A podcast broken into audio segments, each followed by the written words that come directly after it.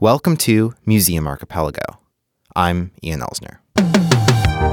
Museum Archipelago is your audio guide through the landscape of museums. Each episode is never longer than 15 minutes. So let's get started. The Las Vegas Erotic Heritage Museum is right across the street from Trump International Hotel, Las Vegas, and the statue of Donald Trump is the first thing you see when you walk into the main gallery. So when you first walk in, you are bombarded by the politics of sexuality, both historically and the complicated relationships that our political leaders have with their own sexuality and how they portray themselves in public and how they behave in private. This is Dr. Victoria Hartman. Hi, my name is Dr. Victoria Hartman. I'm the executive director of the Erotic Heritage Museum in Las Vegas, the largest erotic museum in the world. Dr. Hartman came to the Erotic Heritage Museum as an intern in 2009, and in 2014, she became the director of the museum. The thing that I saw as my mission coming here, not just as an intern, but then later on as a, as a director, uh, was to create a space for people to safely look into, explore, and engage the topic of human sexuality. The statue of Donald Trump is right next to the museum's Wall of Shame, which is a wall of smiling faces, all political, religious, or celebrity personalities connected to sex scandals. The exhibit does not attempt to order the sex scandals in any way. There is no hierarchy of wrongness. As Dr. Hartman says, this is deliberate and different from other museums. Um, the wall of shame, in particular, is meant to imply the hypocrisy of not only what our leaders tell us in terms of how we should behave sexually and how they legislate and the contrast of their personal lives, but also begs the question why do we make them do that? The expectation we have of our leaders to behave a certain way sexually influences how honest they are with us. And their ability to be that honest influences how they legislate us.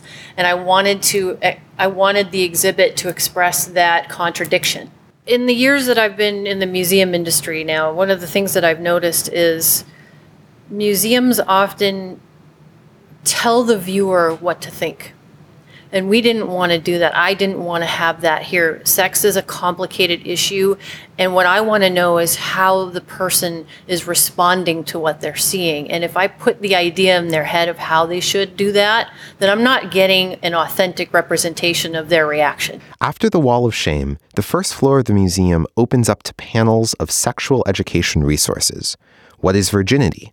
What is an orgasm? What is asexuality? Etc once we got past sort of that shock, then it's, well, what about the educational side? What, what are we learning about sexuality? Okay, sure, we have these political aspects, but what are what what contradicts all these um, stigmas and preconceived notions about sexuality, especially in our political discourse? You have sexuality being legislated. Mm-hmm. Well, what's the education actually say? That's the theme of the downstairs is these complicated societal aspects both from facts and from the fiction that uh, is out there in the discourse. The second floor features a large collection of erotic art from all around the world. And so then you go upstairs, and that's where we wanted to get more into the art and artifacts and how societies have expressed their sexuality. The the deflowering tools from the Sumerian uh, era and the flesh wall, which talks about sexual assault and survivors of sexual assault, to things like the peep show. And you know, what does that mean? What, what, what's a peep show and where did it come from and how did it start and why do people engage in it?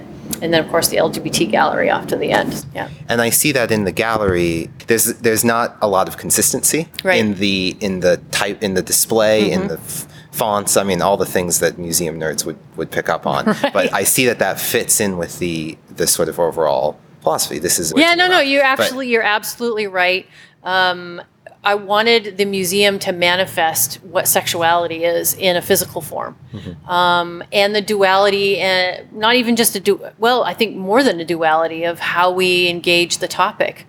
We can have very conflicted feelings about it, and so I wanted the museum in its physicality to represent that. Sex is messy, so we try to keep it in sections, but that's about as much consistency you're going to see in how we put the museum together. Each one has its own flavor. Some of the other exhibits include a detailed history of legal brothels in Nevada and a section titled A Primer on Respecting Trans and Gender Diverse People. We have women of color on staff in positions of authority. We have trans people on staff that are in positions of authority. Um, and I have a wide range of age, you know, here at the museum. And I think what that allows folks to do is, first of all, perhaps engage in pe- with people that they might not consider either should be in positions of authority or were capable of it and so forth. And so, what impact it has on the museum is it allows us to cover all aspects of sexuality, right? And I don't even think our, our, our staff is diverse enough, but it's a starting point. Uh, to bring different perspectives in because as a as a privileged white person, I might not have a viewpoint on a, a, a woman of color's experience with sexuality because I'm not one, and I don't want that to go un, unnoticed or unspoken to. Um, same with you know the trans folks that I have on staff too. They're they've had experiences that others haven't. So it it colors the exhibits and brings topics to the table that might not other that would go unnoticed not out of malice but just because it's not in, a, in our frame of reference so having a diverse staff helps towards creating that wide range of sexual topics that we're trying to address here. Like many places, the range of public reactions to the Erotic Heritage Museum reflects the word museum itself and not necessarily the content. What surprises me is people's pre- when they come here, their preconceived notions about what they're going to see.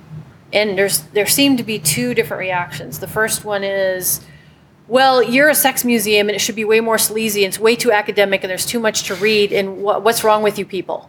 And then and then the the the opposite reaction is, well, wait a minute, um, this is supposed to be uh, Uh, you know a museum and you're supposed to have just art here and talking about art and you guys have education and you have like this porn here and you don't know what you're doing and so I got to go and then other people just walk in see Trump and run out it all comes back to what visitors imagine when they think of a museum. This has been Museum Archipelago. We hope you enjoyed your visit. For more information or to submit feedback, go to museumarchipelago.com or museum underscore go on Twitter. Next time, bring a friend.